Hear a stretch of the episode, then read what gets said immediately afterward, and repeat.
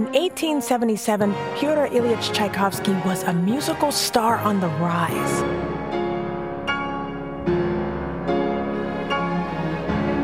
He had just finished writing his first piano concerto, a piece of music that would become so famous, musicians would come to call it the Tchaik.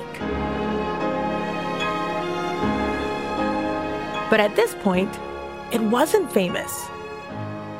And neither was he. Tchaikovsky's main gig was teaching at the Moscow Conservatory of Music. He was 37 years old, handsome, with kind eyes and dark hair that he kept swept away from his forehead. He had to try and find time for composing outside of his classes at the conservatory, and he organized concerts on a shoestring budget. Time and money were tight, but he was making it work. And he didn't know it yet, but this would be a big year, one that would change his life forever. He was about to receive two very strange letters. One was the beginning of a love story the other would lead to what he considered the biggest mistake of his life.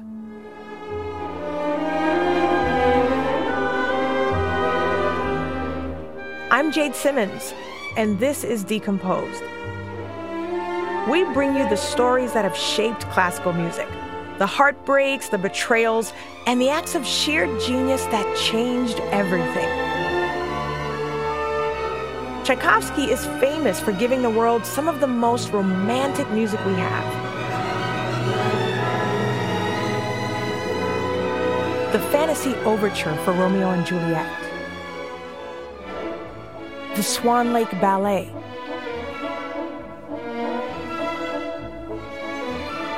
Romances that end in tragedy.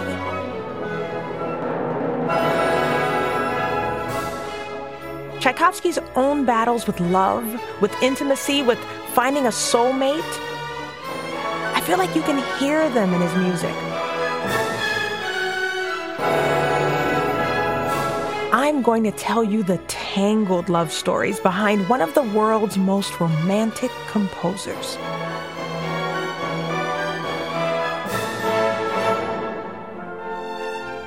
Back to those two letters Tchaikovsky received in 1877.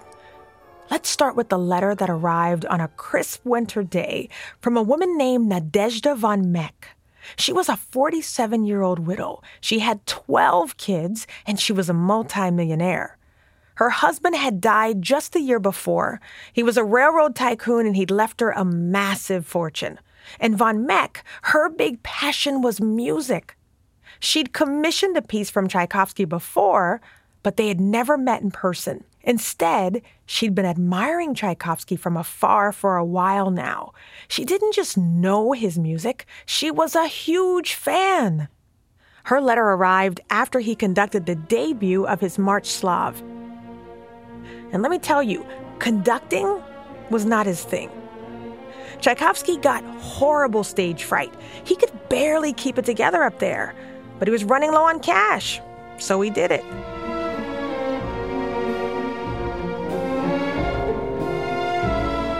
On stage that night, he felt clumsy and unsure of himself. Von Meck was in the audience.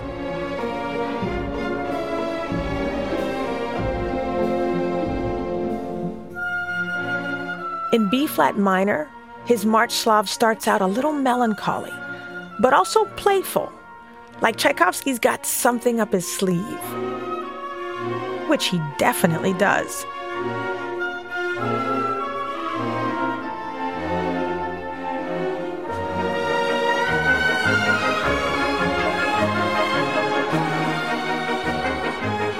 When the full string section comes in, he hits you with this joyful, expansive theme. And it moved Von Meck profoundly. She wrote Tchaikovsky a letter, a pretty bold one if you ask me.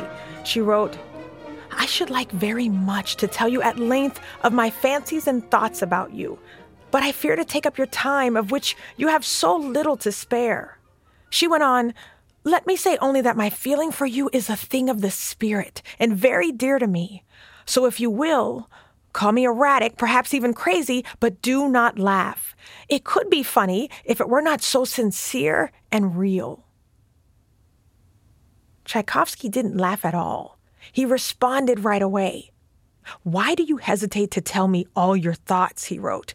If some happy day you will do me the honor of writing me what you have so far withheld, I shall be very grateful.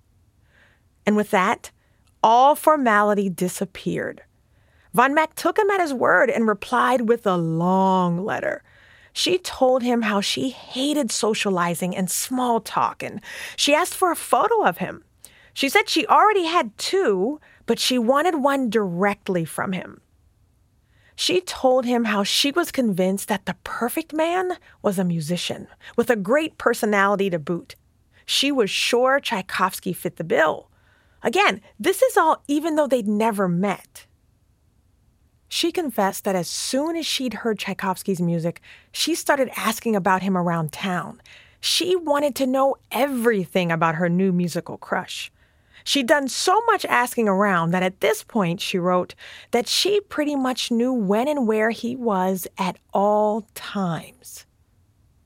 Okay, so a little creepy, right? Like when you get those random messages from someone on social media, and then you look back and you see they've scrolled through all your pictures and all your videos and left way too many heart emojis. Come on. If you got a letter like this, you'd be a little weirded out, maybe even a little alarmed. You might chalk it up to an overenthusiastic fan. But there was something about Von Meck's letter. Maybe the way she described being overcome by his music Whatever it was, Tchaikovsky connected with it. He sent her the photograph she'd asked for, and he even wrote her some music, a funeral march that was never published, because he wrote it just for her. And then he bared his soul right back to her. He told her how he too struggled to become close with people, how he was always afraid of disappointing them. Social anxiety was something they had in common which is why, very early in their friendship, they made an agreement. It's a bizarre one for someone you feel so close to, but they agreed they would never, ever meet. Von Meck was sure she'd be too nervous and awkward, and Tchaikovsky didn't think he'd live up to the version of himself that Von Meck had imagined. But if they took away the pressure of having to meet in person, then they could just be themselves in the letters. They became intense pen pals, and I'm not talking about that one you promised to write after summer camp and it lasted all of a week. This wasn't like that. These two were serious. They were writing each other almost every day. Which brings us to the second strange letter Tchaikovsky got in 1877. It arrived just a couple months after von Meck's letter. Again, Tchaikovsky didn't recognize the name on the return address. And again, it was someone who'd been watching him quite closely. Antonina Milyukova had first seen Tchaikovsky five years ago at the apartment of a mutual friend. He'd made such an impression on her that she'd fallen passionately in love. From a distance, anyways. Now, Milyukova had inherited a chunk of cash from her family. With the dowry in hand, she decided it was time to make a move. She wanted to make her feelings known to the man she said she'd loved secretly for years. Tchaikovsky, on the other hand, had zero memory of ever even meeting Milyukova. So here he is, reading this letter with this dramatic proclamation of love, basically from a total stranger. And he brushed it off. He wrote her a polite response that more or less said, You should probably move on, okay? But this only egged Antonina on. She wrote back saying, Since your letter, I love you twice as much. She told him she couldn't live without him. At this point, I think it's pretty safe to assume that Antonina had no idea Tchaikovsky was gay. That wasn't information he shared widely. Tchaikovsky's closest friends and some of his family knew, but that was it. He was determined that no one else find out. In Russia at the time, it was illegal for two men to have sex. homophobia was the norm, and if the government decided to make an example of someone, the law said they could be sent to Siberia for up to five years. Now, realistically, Tchaikovsky wasn't worried about being exiled in Siberia. This law was rarely enforced, and if it was, wasn't used to punish upper class people like Tchaikovsky. He knew more than a couple gay men who were open about their sexuality, but it wasn't without risk. I bet Tchaikovsky had heard stories about careers and personal lives that had been ruined after someone was outed. So when rumors about his sexuality started to circulate, I gotta believe Tchaikovsky was feeling anxious. I mean, how far would these rumors spread? What if they reached his parents? Then he had an idea. An idea for ending the potentially career ending gossip. A wife! A wife would do the trick, right? When Milyukova's letter appeared out of the blue, professing her love, it was almost like a sign. So Tchaikovsky sat down to do something very romantic lay out the pros and the cons. On the pro side was a big one. If he got married, his 82 year old father would be thrilled. His dad was, of course, oblivious to the fact that Tchaikovsky had zero interest in women. Another pro? Good career move. He was an ambitious guy, and he dreamed of being a musical great. Being outed as gay could end all of that. Marriage offered protection. And then there was the dowry Milyukova had bragged about.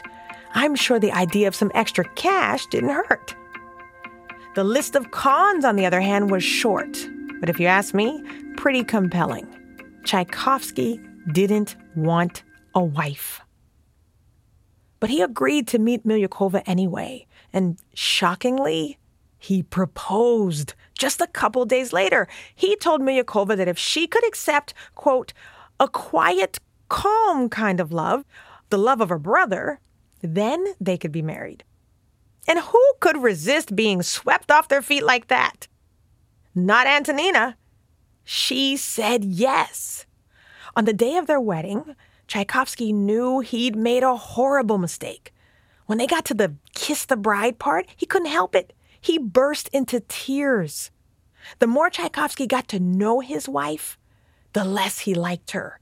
He complained that she couldn't keep up with any intelligent conversation at all.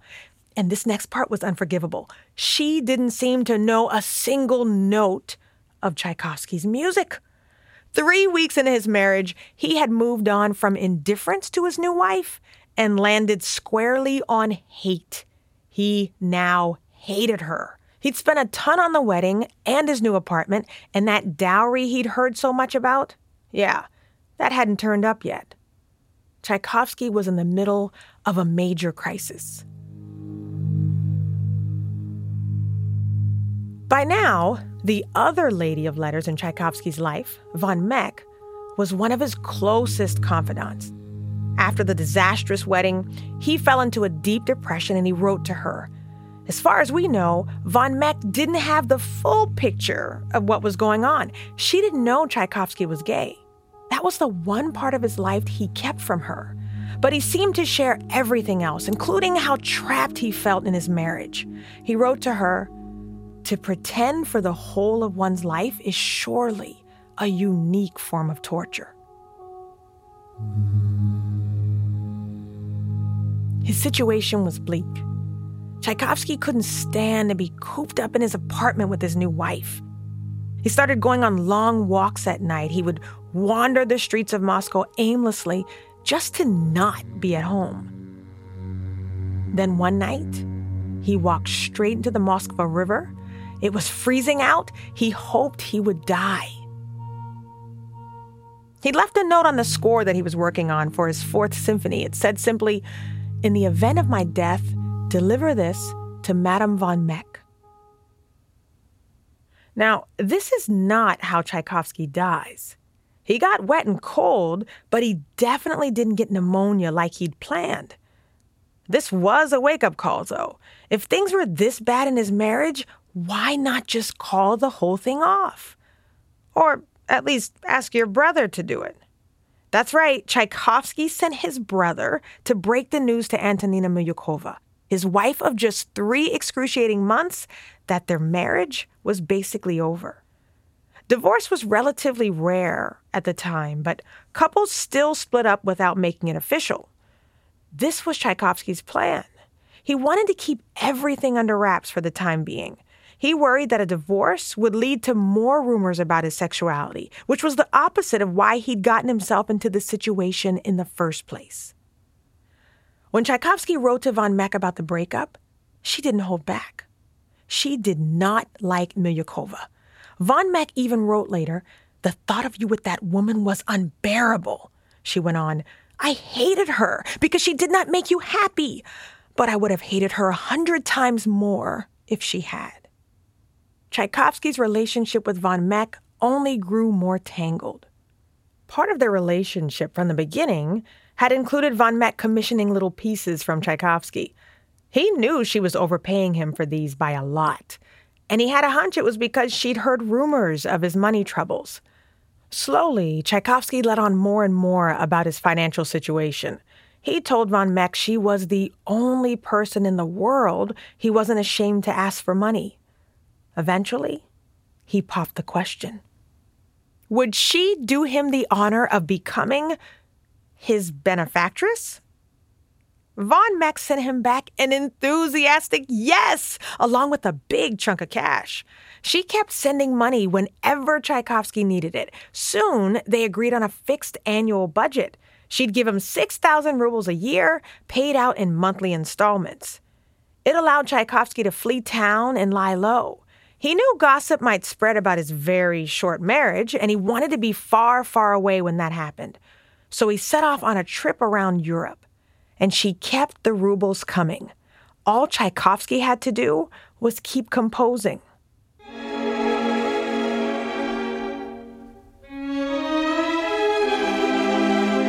he started working on Eugene Onegin, an opera with a very famous scene involving a letter. And while he traveled, the letters flew between him and von Meck. They wrote about politics, they wrote about religion and philosophy, and of course, they wrote about music. Some of my favorite letters are the ones where they argue. They'd get into friendly debates about things they were passionate about, especially music. Once, Von Meck wrote that music could make her feel the same way as a glass of sherry. Which seems like a harmless enough opinion, right? But Tchaikovsky was seriously offended. He let her know she was dead wrong. Drinking is about deception, he said. Music, on the other hand, is about revelation. But then some of their letters were so boring, so mundane, that you have to assume the people writing them must love each other. Because who else could possibly care whether or not it was warm enough to keep the windows open last night or how long your evening walk was? Who else would let you bore them like that? And then there are times when their letters sounded downright romantic. Tchaikovsky told von Meck that he loved her with all the power of his soul. Von Meck wrote about how she believed their thoughts and even their disappointments were linked by the same destiny. In other words, she considered them soulmates. Ones that would never meet in person, sure, but soulmates. I did say there was a love story in here, remember? Uh, no swans dancing around, yeah, but definitely a love story of some kind. In November 1877, just four months after his disaster of a wedding, Tchaikovsky finished his Rococo variations. It sounded the way Tchaikovsky felt. Things were looking up.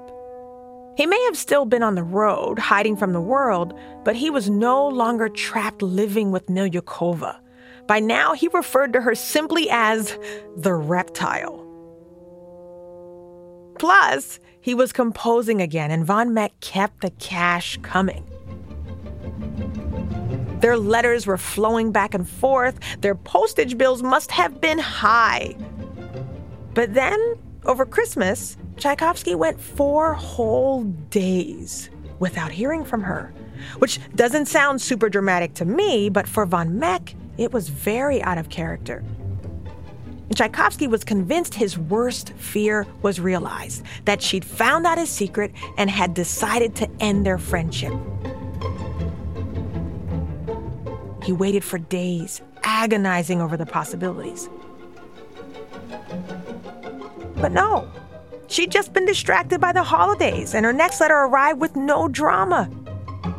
His secret was safe. In the 10 months since their friendship had started, he'd become more and more dependent on von Meck, emotionally for sure, but also financially. He showed his appreciation by dedicating his new symphony, his fourth, to his benefactress. The dedication read, To my best friend. Okay, so you'd think at this point, these two are so close, such good friends, that the shyness they felt at the beginning would start to disappear. At least a little. And maybe, just maybe, it was time to finally hang out in person. They were so close, they wrote each other constantly. What was the point of staying apart? Nope. Instead, things got weirder. Much weirder.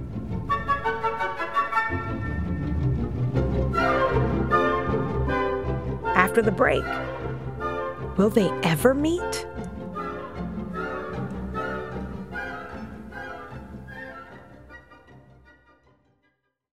Hi, I'm New York Times food columnist and cookbook author Melissa Clark, and I'm here to tell you about my new podcast, Weeknight Kitchen. It takes on one of the biggest dilemmas for busy people What are we going to eat for dinner? In each episode, you'll be with me in my kitchen as I work through one fantastic recipe to help you get through the week. And I hope I'll share helpful advice along the way. It's a cooking show for beginners, seasoned cooks, and everyone in between. You can get Weeknight Kitchen free at weeknightkitchen.org.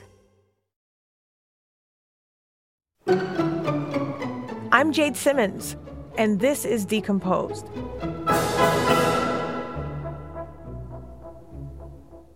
We enter a phase here where it seems like Von Meck is taking care of everything. She rents Tchaikovsky an apartment in Florence where he could keep composing without distractions. She got him set up with a grand piano and made sure he had Russian newspapers, Russian books, even his favorite cigarettes. Everything just as he liked it. There was one catch, though. Von Meck would be staying in her villa just two doors down. And the rules hadn't changed. They were not supposed to meet under any circumstances. Von Meck still insisted on this. How exactly are you supposed to avoid your super close neighbor like that? Von Meck had a plan. She gave Tchaikovsky a copy of her daily schedule for the entire time she planned to be in town. She even gave him copies of the route she planned to take on her walks. Tchaikovsky's part was simple just make sure he was never in the same place as his benefactress. Of course, their letters were still flying, and since they are just two doors away, it's more like passing notes back and forth in class than mailing letters. But this is the point where this arrangement might have become more awkward than it was worth. Because while Tchaikovsky had promised to avoid von Meck at all cost, she was operating under a slightly different set of rules. And hey, she was the one with the money. Von Meck started walking by Tchaikovsky's apartment every morning, and she'd stop to peer in the window. And it's not like Tchaikovsky didn't notice she was there. He wrote to his brother, What am I supposed to do? Go to the window and bow? He was feeling a bit claustrophobic, which you can't blame him for, and he was barely getting any composing done. But when von Meck left the city, it surprised him that he actually missed her. He thought he'd be relieved, but instead he actually shed a few tears when he passed her empty villa. This would become a common pattern in their relationship. One second, Tchaikovsky felt suffocated by von Meck, annoyed by her strange habits, and the next, He felt needy and neglected. Avoiding home, Tchaikovsky made a few more stops on this tour of his. He went to Paris and then Berlin. He was working on a new opera now called Maid of Orleans.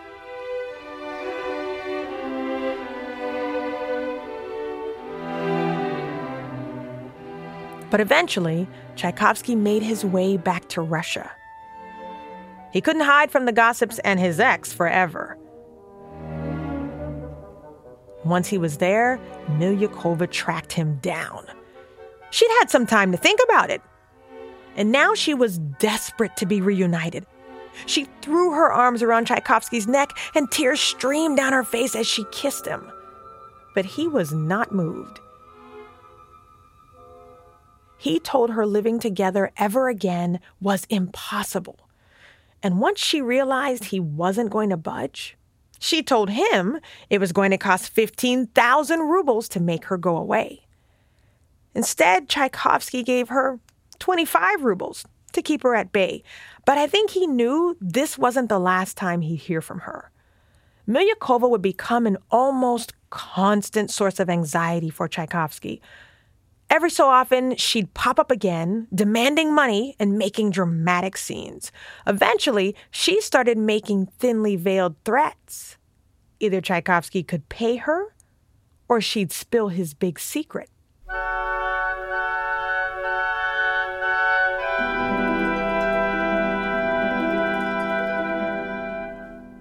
Through all of this, von Meck was Tchaikovsky's fierce supporter. It was her money that kept Milyukova at bay, her letters that calmed him down, and all of this for a man she'd never met. And believe it or not, von Meck and Tchaikovsky managed to avoid meeting in person almost entirely. Yeah, almost. They couldn't keep it up forever. Here's how it finally happened. One afternoon, Tchaikovsky was out on a walk when von Meck passed by in her carriage. Realizing it was too late to run or dive headfirst into a bush, Tchaikovsky looked up at von Meck and tipped his hat. Neither one said a word, and the carriage moved on. That was it. They agreed it would never happen again. So, this was a strange friendship, obviously codependent, demanding, and subject to a bizarre set of rules. But as far as I can tell, they both thought it was worth the hassle. They kept up their letter writing with the same intensity for nearly a decade. The only thing that really, really slowed down their letters was Von Meck's health. She started suffering from painful muscle cramps in her hands. At one point, it was so bad she couldn't write more than a few words at a time. But still, she managed to write Tchaikovsky. She told him, What worries me more than anything is being deprived of my conversations with you, my dear, my only friend.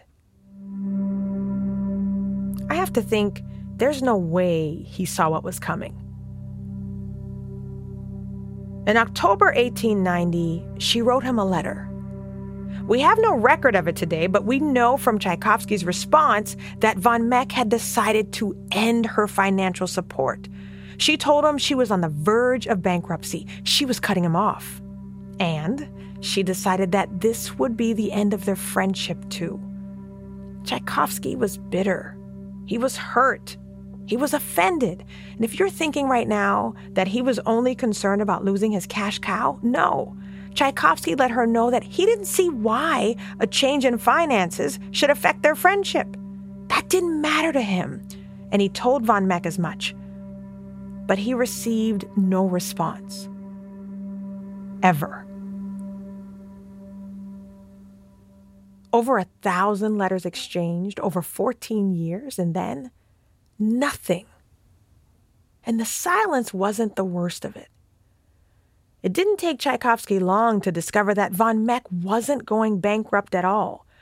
So he tried writing her again and again. He was so desperate to know what had actually happened.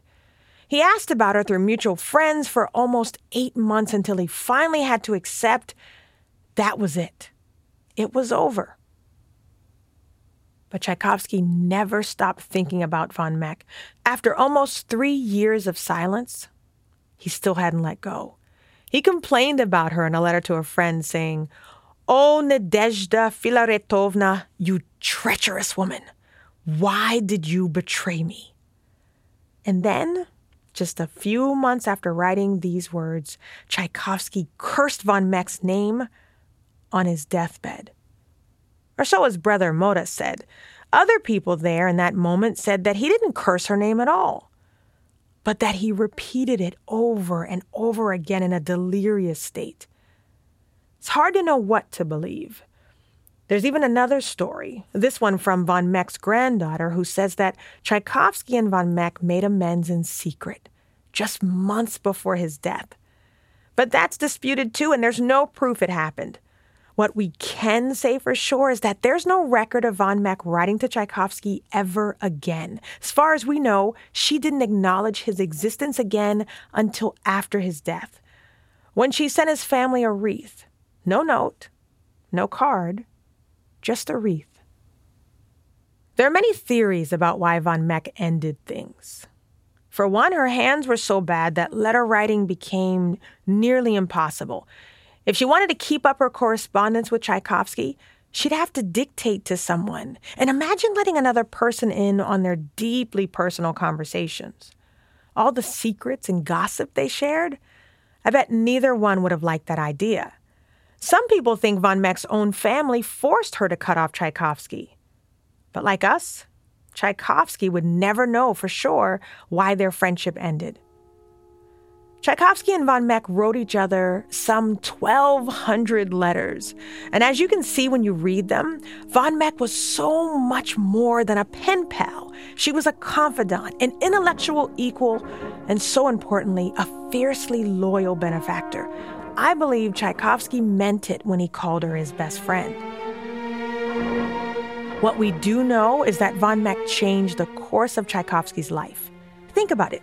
Von Meck's friendship helped him leave his painful marriage, and her money helped to keep his ex from outing him. Her financial support also freed him to compose full time. Without her, he might have been stuck teaching at the conservatory. Without her, we might not have Tchaikovsky's Capriccio Italien or his Maid of Orleans. Without her, we might not have his Fourth Symphony, the one he dedicated to her. And we definitely wouldn't have the rare reflections on his own work that Tchaikovsky shared with von Meck so freely. After the premiere of the Fourth Symphony, von Meck wanted to know what exactly was going on in Tchaikovsky's head when he'd written all of this. What was he feeling?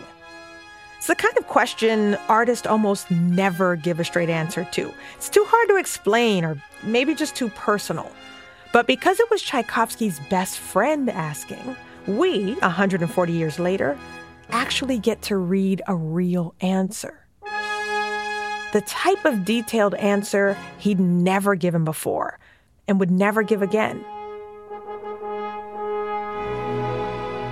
The introduction, he told her, is the theme for the whole symphony. It's fate, the pesky force that keeps us human beings from ever finding contentment and happiness, and the daydreams that can distract us, giving us fleeting moments of joy only to be ruined by fate again.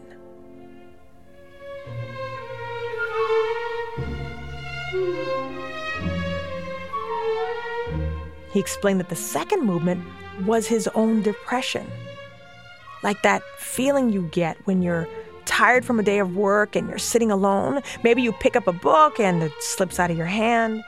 You play memories of your youth in your head instead.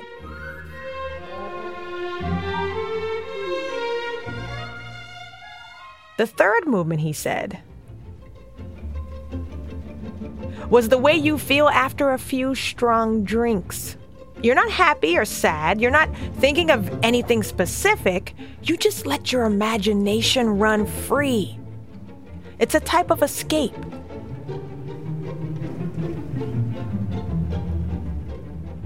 And then finally, the Fourth Symphony makes a suggestion, one that Tchaikovsky probably wished he could take for himself.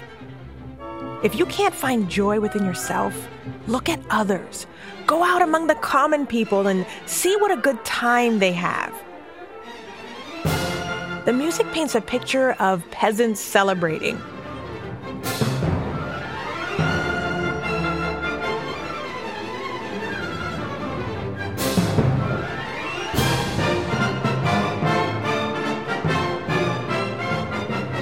Before the symphony ends, fate intervenes again. fate brings you back to yourself and the rest of the world dances on. Tchaikovsky wrote, You have only yourself to blame. You cannot say that everything in the world is sad. Learn from the happiness of others with their simple but potent pleasures. It is possible to live.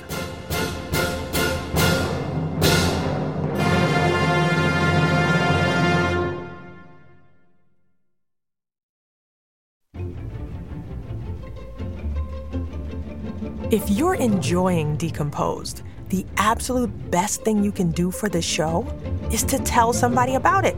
Help spread the word and take a moment to rate and review us on your podcasting app.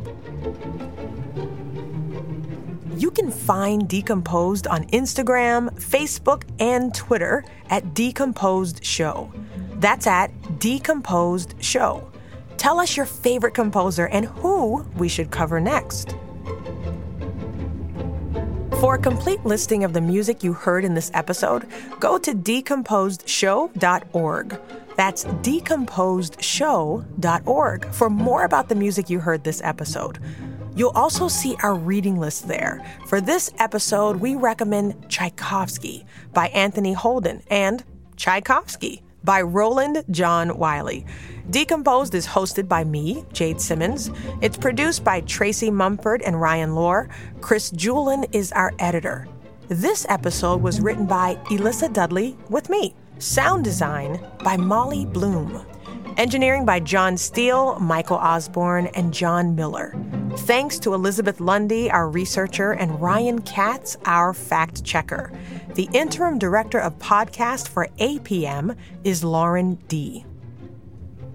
Decomposed is made possible by Inspired by You, MPR's capital campaign, and the generosity of Ruth and John Huss. Much of the music featured is courtesy of Naxos of America Incorporated. Before you go, let's talk about how these stories get told. Decomposed is a public radio podcast that is supported by your donations. This show and shows like it only happen with your support.